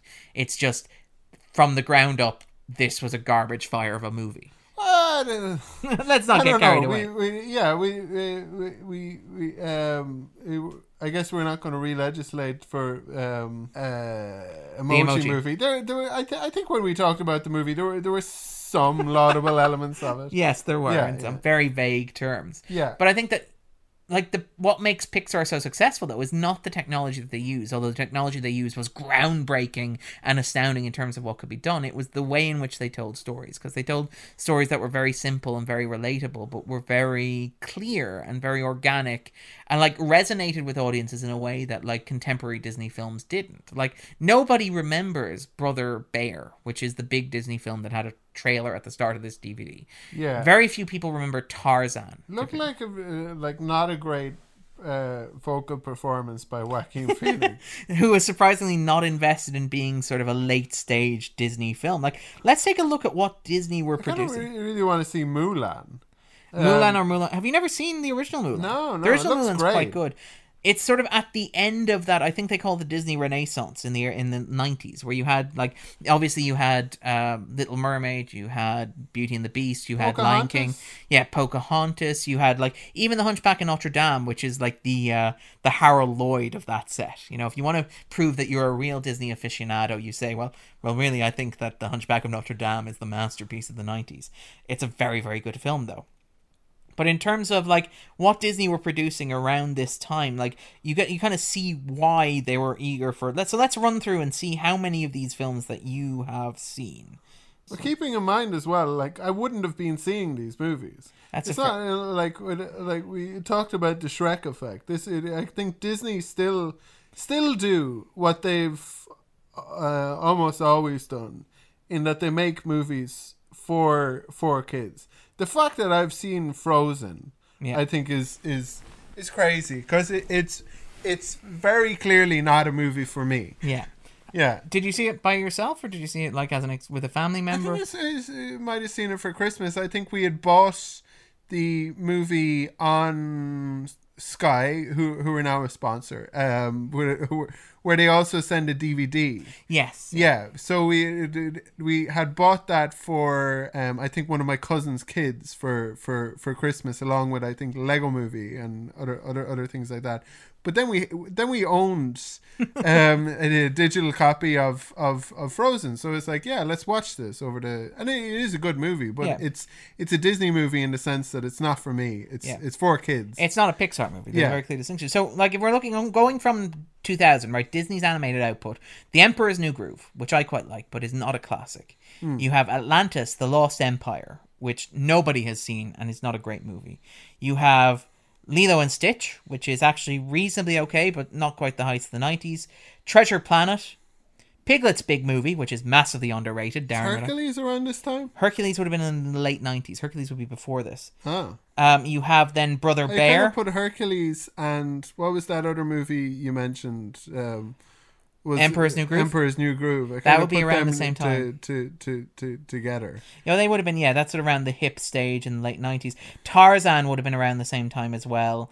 Uh, Mulan would have been around there. Oh, so actually, Hercules was way earlier. Hercules was 97. Whoa! Yeah, I know, but you can sort of see that sort of fading there. Like I would argue that like after Mulan, you're into the, like the dregs. So Tarzan is not great. The Tigger movie, Dinosaur, oh, Dinosaur was their first attempt at computer animation, and you can sort of see like after this point, Disney try making computer animated films. Like they try to do Home on the Range, which is god awful. Chicken Little, which is little better than Home on the Range. But you can see that like everybody's now trying to catch up with Pixar. Like this is how influential like Finding Nemo was in terms of like solidifying Pixar as a studio that had like a unique vision and a unique goal and was basically was the future hmm. of like this style of storytelling and this style of animation and it's it's really really good and i mean i wonder like if that's maybe why finding nemo is as popular as it is like because we, we talked about like finding nemo is not the best pixar film. It's not the most inventive pixar film. It's not the most innovative or exciting or well constructed but is it in in many ways like perhaps the most indicative, like the most all-encompassing, all-rounder Pixar film, in that it has a little bit of emotional depth in terms of like Marlin's relationship to Nemo. It has a little bit of parental fear in that in that reluctance to let Ne- Nemo go. It has that sort of like it still moves and has an adventure in the way that like say films, you know, like WALL-E doesn't quite have the same epic adventure or sweep, or Up doesn't really have that until its final half hour. It has that sort of like it's a film that kind of straddles the line between being like a, a disposable, fun, like cartoon and being what we think of as a Pixar film, which is this sort of like encompassing of adult fears. Like it's a middle ground between the two. And it kind of we talked about this on the 250 before, where if you're getting on the 250, the thing you can be is you don't be polarizing. Be safe. Yeah, be safe. You you you have a wide tent and you open it up to everybody. And I think is there a certain quality of that or aspect of that to But yeah, the, Finding the, the bottom 100 are movies that, that aren't safe and that wear their hearts on their sleeves, either like in a political or um, Yes, or I- I- religious, religious or- way. Uh, yeah, that that that that people come after because because they to prove a point almost. yeah yeah because they're pieces of propaganda. Yeah. I guess. Okay, well, yeah, that sort of thing. Yeah. But the 250 generally is is not. You're not going to get a polarizing movie on there. You're not. You're never going to see Darren Aronofsky's mother on there to pick an example from this year. Like that was always going to be. There would always be a contingent of people who would hate that and would vote that down. It would never get on. I think even like the Last Jedi not getting on is a sign of how polarizing it is. Whereas I think that like you get you do get movies that are all round quite good as a rule. Yeah. I think that maybe Finding Nemo is an example of that. Like if you were to pick an all round good Pixar movie, like not the best, not the most emotional, not the most exciting, uh, not the most character driven, but if you were to pick like a, an all rounder, like this is a good example of, of like most of the stuff that Pixar do well. Yeah. It's maybe yeah, it's maybe just not uh, like terribly ambitious. Yeah. I feel like if it were being made now, it probably would have spent more time adding kind of layers to it, both kind of visually and thematically, and Interesting. I, I would argue that in some ways you can point to this being a, a moment when Pixar sort of realized how to make money. And what you get after this point is you well, get yeah, there's there's two ways they can go. They, Yeah. yeah, because I, I get the sense that like you can see in this like this leading to cars is quite clear in that it's like it's full of bright and colorful things that you can sell to children it's merchandisable in that you can buy like you can imagine squeaky toys based on nemo in fact actually they're oh, are wet, slimy. well, okay, fine. But you know that actually after the film came out, they had to give out warnings about like all these exotic fish being given to children and dying as a result. Oh God, Yeah, because they became like the must-have gift of like 2004, 2005 as a result of this film. But you can also see like the toyetic It quality. was after the Frozen movie. There are all of these um, uh, children being like kidnapped and and uh, given as Christmas presents too. to uh, it's like this isn't the real Elsa. Yeah, Yeah. Go find me a real Elsa. I want a living, breathing one. Yeah, Why is this Elsa sleeping upside down? yeah, Um, but yeah, there's this sort of this sort of aspect of it where you can see that like I think that with Finding Nemo it was like okay first of all we make a lot of money if we pitch a movie that we can that is aimed towards the younger end of the demographic. So you get stuff like say Cars. You get stuff like say the sequel to Cars. You get stuff like Brave. You get stuff like you know The Good Dinosaur and stuff like that which is like kids love dinosaurs kids love cars kids love fish. And you also maybe get a simpler story as well. Like you get the sense that like because after this when Disney bought Pixar Pixar began producing sequels. And like Finding Dory is one example of that. The Incredibles 2 is coming soon as well. You had obviously the three Toy Story films Yeah. um, as well. You have You kids love Egypt. I remember loving Egypt as a child. Also loving cactuses. I, I feel like Pi- Pixar need to make a movie where it's like all of the Egyptian um, uh, myth- mythological um, beings um, all together, like Ra, Amun, uh, uh, um, And and Osiris, stuff like um, Anubis, um, Horus, all kind of um, together with like all of the kind of pharaohs as well, and and, and I like this. I com- like com- completely anachronistic, um, but it could be in some kind of realm outside of the um, the, the, the, the, physical where they all exist in the same time and it's kind of timeless. Now now you can pay me if you like for this, but you can also go ahead and steal it and make it. and then give me a Um, free yeah, ticket. and then there's also the movie where it's just populated by different kinds of cacti. I like the fact that Andrew's pitch is that Pixar should have made Gods of Egypt Yeah, yeah. Because who but like an animated fun one. a good version of Gods of Egypt. Yeah. I feel like Egypt has sort of been petered out in terms of recent films, in terms of like, was it Exodus, Gods and Men, for example, or Ben Hur, or, you know, that sort of stuff. Like, that sort of like timey, old fashioned, sort of Middle Eastern sort of Well, setting. uh, like they th- don't those movies kind of like just take um take those things as settings rather than taking some of the stories and characters that might be interesting. Well, I mean, Gods of Egypt then tried to do that, surely. Well, I haven't seen Gods of Egypt. And if I remember, there was one Immortals around the same time as well. It was around the same time. Yeah, that, as- that would have been about the the Persians around Okay. the time of the 300. Yeah, but it, Yeah. it was basically like take take these sort of like vaguely foreign religious figures and gods and tell these stories about them. And first of all, the results were not great, but also the box office returns were not great as well. Yeah. And maybe, maybe What, I, what I'm talking about is is like some version of the Thor movies with with Pixar yeah, yeah. or um something more like Prince of Egypt by DreamWorks, wasn't Yeah, it? less kind of Gerard Butler and Christian Bale. Um, less less grit. Um, more more kind of like um, yeah, a little bit of drama, but mostly lots of fun and color. Um, so basically, like the Emperor's New Groove, except you know with Egyptian gods. Yeah, yeah, That's what we're pitching here. exactly. So is there anything else in terms of fin- Hercules, the Greek gods, I guess. Oh, fair point. Yeah, Yeah, I, I- and I can see why you associate these two together now, actually, Yeah, yeah, yeah. because they both have the same animation style. I say, oh yes, the seagull, seagull scene was great Mine. with the with the pelican. Yeah. Is that what they're saying? Mine, mine, mine. Yes, Ah. and it has that really great sort of Terminator I line. thought they were saying mate. well, they are Australian. Australian seagulls. Yeah. yeah. Um, I did like. I actually really, really liked the gag had with. Geoffrey Rush as a as a As as, an Australian pelican. Yeah. Um, he, he is an Australian, isn't he? He is. Um, hop in my mouth if you want to live, which is great. I love that there's a Terminator reference uh, right in the middle of of like this animated child. and it's funny because you're like, don't believe him. Why would you hop into his mouth? Yeah. I also just love the and again like the we talk about like the visual construction of the film. Like one of the great gags in the movie is the shot of Nigel sort of weaving between the uh, boats and stuff, and then sort of going between the sail, and then all the seagulls just hitting the sail and their beaks piercing it and getting mine, mine, mine, uh, which is great. It's really, really great. There's a lot of really good sort of physical comedy in here, which I think plays into the cartoonishness of it Yeah. the sort of elasticity of the CGI figures. So you can have stuff like the crabs constantly fighting, which are you know, oi, oi, oi, oi, oi. I, and I, I was I was glad as well that the, the that the they they seem to have uh, gotten an, an Australian to voice the niece. it was Toni Collette. Um, no, it, it wasn't.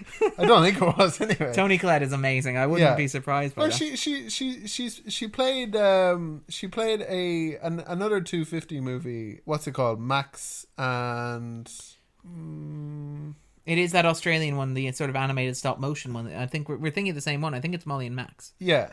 Um, but yeah, so she is, and she what you say that as if like that's the only 250 movie that she's in. She has to be. No, but it play, playing a child. okay, fair point. Yeah. that is that is a fair point as well. So she can do that Yes. if she had been called upon. she has range.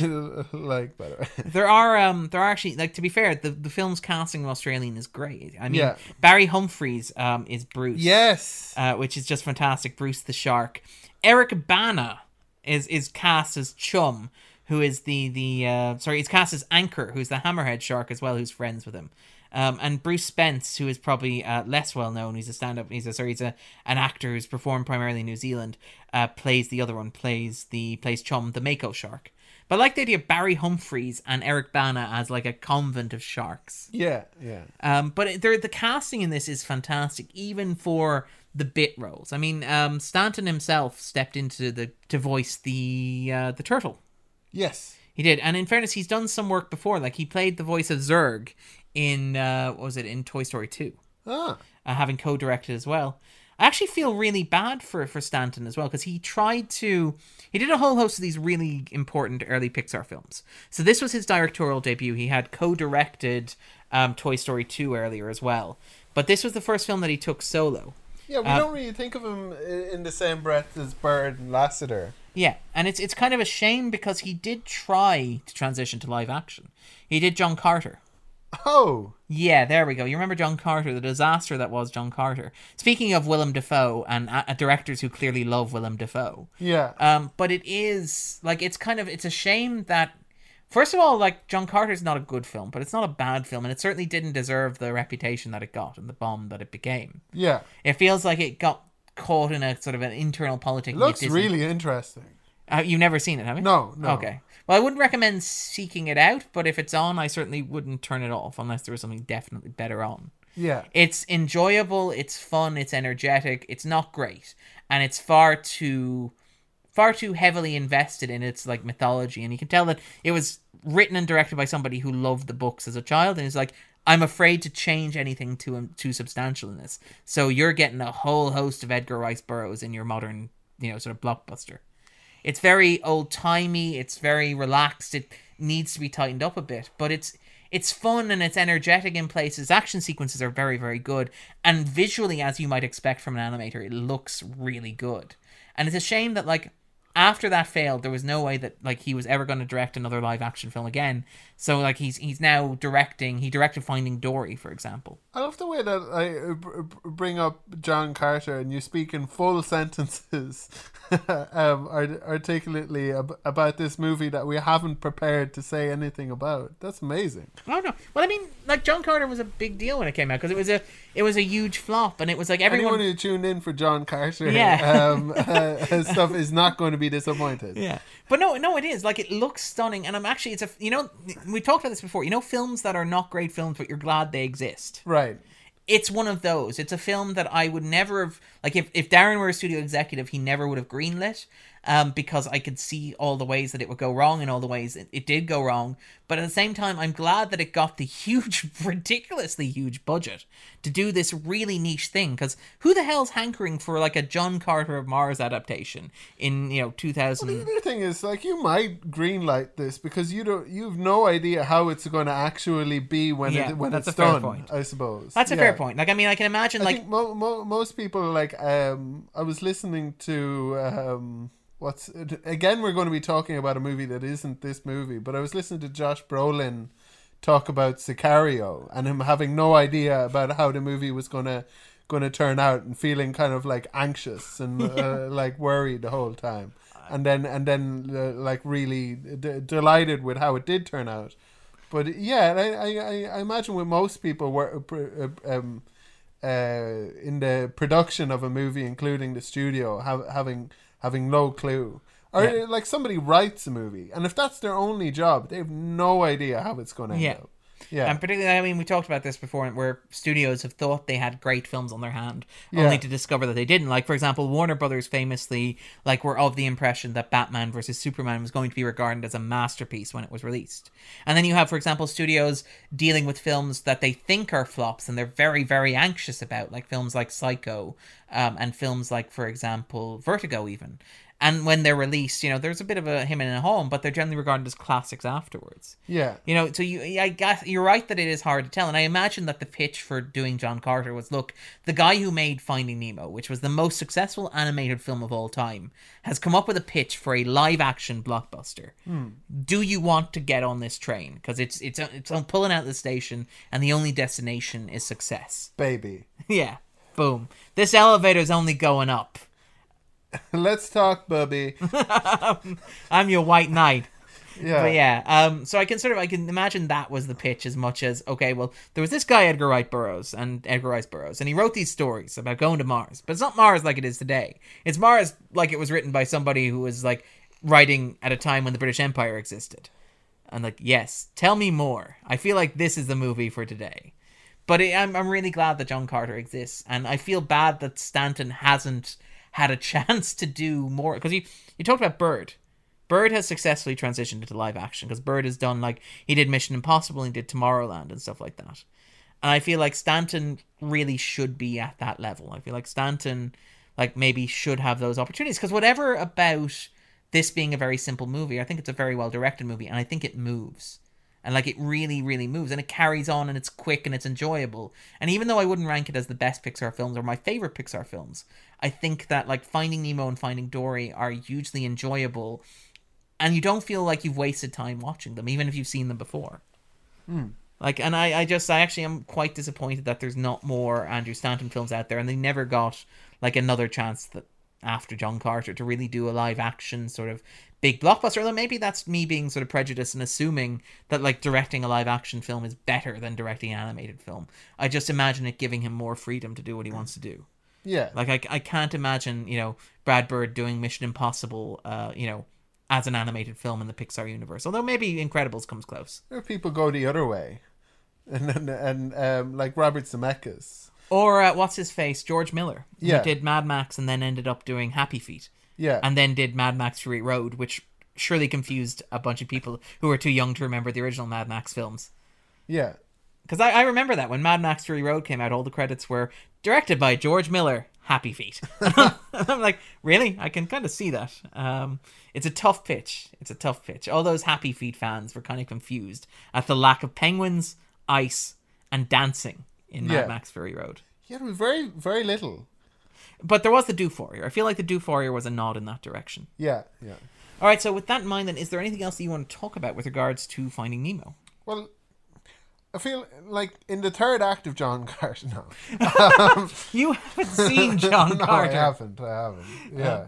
All right, then, with that in mind, then I. It's, uh, talk more about movies that I haven't seen. Well, the, with- the, the, we, um, yeah, the, Well, I'm back to saying that. With that in mind, then, will we segue neatly into the in and out chart? ooh, the in and out chart.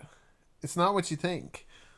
All right, so in the past month, let's take a look at what's come in and what's gone out of the 250 list. So, in terms of movies that have dropped out, we've had four dropped out and four come in. So, the movies that have dropped out include The Force Awakens, Yeah. which we covered with Grace, which dropped all the way from 230 out of the list, and it Almost, dropped almost immediately after we had done the, the and released the episode. the episode. It's like pe- pe- there, there, there was like a lot of people tuned in, and then there was an immediate backlash. Backlash, yeah. I think that was that was that was, that was our, our most popular episode by some significant ever. distance. yeah, which was this is the only way we can get people to listen to the other fifty-one episodes each year. Yeah, is to do the Star Wars episode Yeah. at Christmas. I also suspect, though, the release of The Last Jedi played into that because that's been, as we mentioned in the podcast earlier, it's been a very polarizing movie. Yeah. And I suspect that it's retroactively sort of energized a certain fan base against The Yeah, Force I, I feel like when you're obsessed about something, you you reach out into the internet for anything that kind of relates um, to to it at all, and try and kind of just consume every piece of media. And we were taken up in that maelstrom. It seems. Yeah, so it could be poisoned and tainted and turned against us. Um, otherwise, dropping out was the Battle of Algiers from 1966, but that's okay. That's been in and out quite a bit over the past couple of years, if I remember correctly. It dropped out for an extended period between 2013 and 2014, um, and it's it's basically it has been in, it's been out, it's been sort of bouncing up and down. It's interesting film. It's a very beautiful, stunning film. Um, it is uh, it will be a film I will be very interested to talk about, if only because I think there's a lot to talk about in there. Maybe we'll get the chance, maybe we won't. yeah. Also dropping out, Pirates of the Caribbean: Curse of the Black Pearl, which is another one that's been in and quite a bit. Yeah, I think that was somebody's wish to to to, to uh, on our anniversary episode to to, To get rid of it was Yeah, that Tony? Tony actually wished to get rid of it. So Tony, well done. Yeah. Uh, well done, Tony. Good job. Um, and then Zerkalo, which was a new entry that came in over the past year, has also dropped out, which is another uh, Tarkovsky film as well. yeah And then coming in, uh, we have Coco, which we've talked about in the podcast separately before. We have uh, Drishyam, which is a movie that's come in and out before, which is the uh, So, a man who's trying to save his family from the dark side of the law after they commit an unexpected crime. Um, Ooh, yeah, yeah. d- d- Don't reveal too much. Uh, Thank you, Andrew. It came in uh, back in Jan. Uh, sorry, came actually came in in February 2016. Dropped off the list and then came back in around the middle of last year, up at 160. Been trailing down since. Has been sort of skipping into and out of the bottom of the list Yeah. uh, since then as well. So for for for fans of unexpected crime, we may or may not cover this episode at some point. Uh, Fanny and Alexander also came in, uh, which is another one that's an Ing- Ingmar Bergman film, which has been in and out uh, quite a bit since the inception.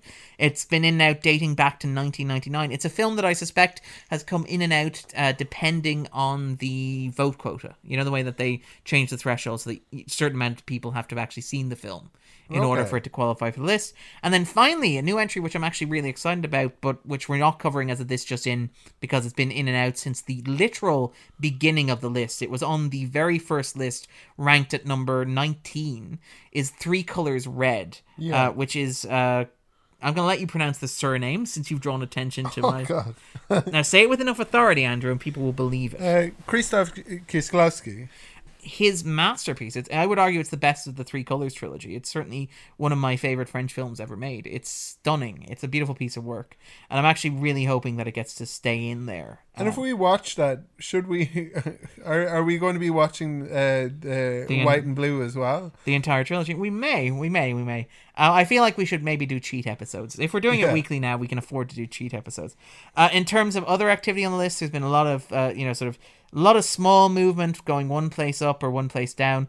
The biggest drop over the past uh, month has been Dunkirk, which has dropped a whopping 75 places out of the top 100 down to 174, which I'm kind of sad to see happen.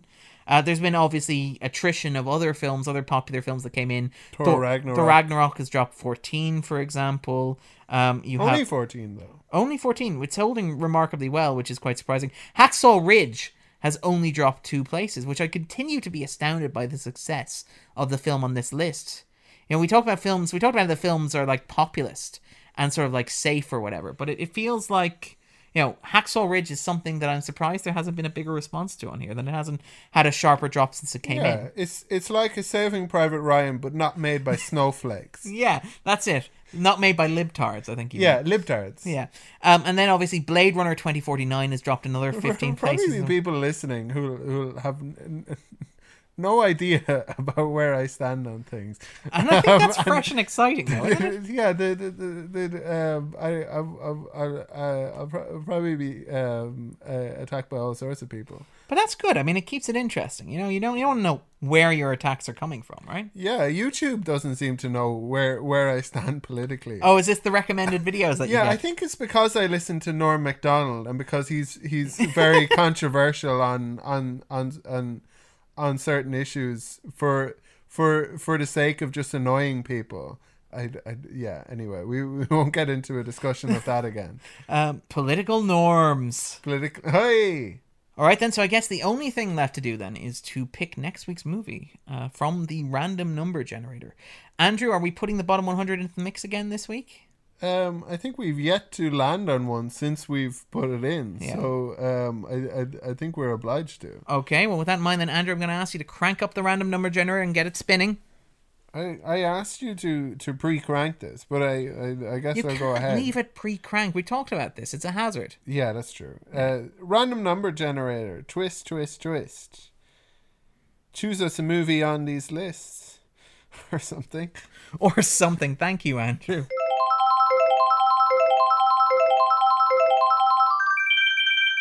And we've uh, arrived at number one hundred and eighty nine.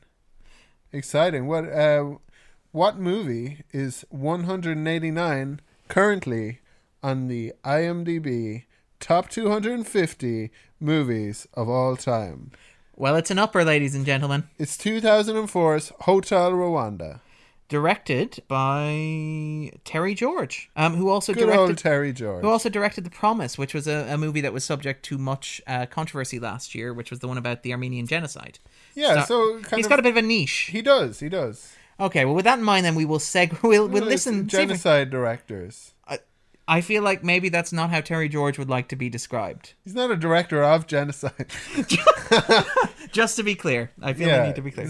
Uh, Director of an movies- architect of genocide. No. Oh, okay, that's the act of killing, is it? Uh, Um,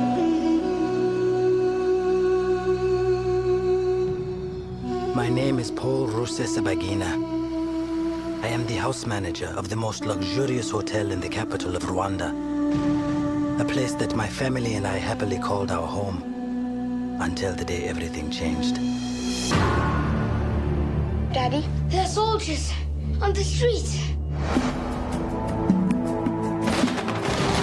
They're killing everyone. It's a massacre. The United Nations are here now. We're here as peacekeepers, not as peacemakers. We've got trouble at the gate. This is a four-star hotel, not a refugee camp. I have no means to protect these people. When a country descended into madness They're killing Tutsi children to wipe out the next generation. No! and the world turned its back, How can they not intervene? Hundreds of thousands are dying. If people see this, they'll say, oh my god, that's horrible. And then go on eating their dinners. one man had to make a choice. All the whites are leaving, even the UN soldiers. All the superpowers, everything you believe in, Paul. They're not gonna stop the slaughter. We have been abandoned. There will be no rescue. We can only save ourselves. Get down, get down! United Artists presents the true story of a man who fought impossible odds I cannot leave these people to die. to save everyone he could. They say you led the massacres. You will tell them the truth. I will tell them nothing unless you help me. and created a place Go inside the hotel. where hope survived. You are a good man, Paul. We need to help one another. That is the only thing that is keeping us alive. Hotel Rwanda. So, in defense of that trailer, I feel like a movie about the Rwandan genocide is always going to be a hard sell. It's it, it it's harrowing, harrowing. I I've I've, I've I feel like th- this might be a movie where where where where I might need to tone down my Irreverence a uh, little bit? irre- irreverence and uh, not not be quite so glib. Maybe actually do some research. I I believe Rwanda is between Burundi and Uganda somewhere. That uh, uh, I I feel like I could point at it on a map. Um, I'll, I'll, but, but, but I- I'll, I'll, I'll have to, um, I'll have to bone up a bit before, bef- um, in, in, in case I, um, and there, there, there'll have to be a lot of, um, I suppose we should, we, sh- we, sh- we should, th- this is one where we should probably make sure that we don't say any particularly stupid things, Yeah. although we can't promise anything. No, they, what would be the 250 without saying stupid things? I do find it like the movie very much tries to sell the Rwanda genocide as a heartwarming story. Like I feel like the film in tries the to in the in, in the in the trailer, trailer. it Well, tries to- well, in, in in the trailer, it's a sort of a um, uh, Schindler's List sort of is, is, is a story about one man's attempt to to to to save um, a a group of people from yeah. There's something from certain death. there's something very oddly reassuring though about the trailer. Like the trailer, it- feels very old fashioned in the way that you know we talked about trailers on this that are basically the plot of the entire movie, and it seems like Hotel Rwanda is very much trying to sell you a version of the movie that promises you a relatively happy ending or relatively well, No, uplifting. I, I, I, I think we see lots of um, uh, Depressing uh, and cynical evidence sides. of the genocide as well in, Yeah. in, in, in the trailer. It's it's uh, it's I don't know I don't know if it gives a sense of of of too much uh, revision. Although it'll be interesting to see how much of that there is in the movie. I know it, it, like, and I, and I, I, I- do quite like Don Cheadle, and uh, oh, he's fantastic, and I actually, to be and, honest, and even even from watching the trailer, I think like he's uh, uh, looks terrific in the trailer. yeah, and it's got a it's got a very good cast as well with Nick Nolte and Joaquin Phoenix supporting as well. Yeah. Um, all right, then. With that in mind, then we will talk about that next week. In the meantime, you can find us online. You can follow me at Darren underscore Mooney. You can follow Andrew at. A Q U I N N I U Q A. You can follow. T- Aquanuka. as you it know. just rolls off the tongue. See, now if you state that with enough confidence, that's how you pronounce that. Yeah. Um, similarly, you can follow the 250 at, at the 250, spelled using real letters. You can visit us at the250.com. You can also visit us on SoundCloud now. We have a SoundCloud page where all our recordings are up accessible. They can be shared and listened to and stuff like that. Yeah. Uh, we're not on Snapchat. Yet, we're working on our Instagram. Um, just trying to get it out there, you know? Yeah. We're also not on Facebook yet, I believe. No, no, no, certainly not. All right, well, with that in mind, then, guys, take it easy and we'll talk to you next week. Bye. Bye.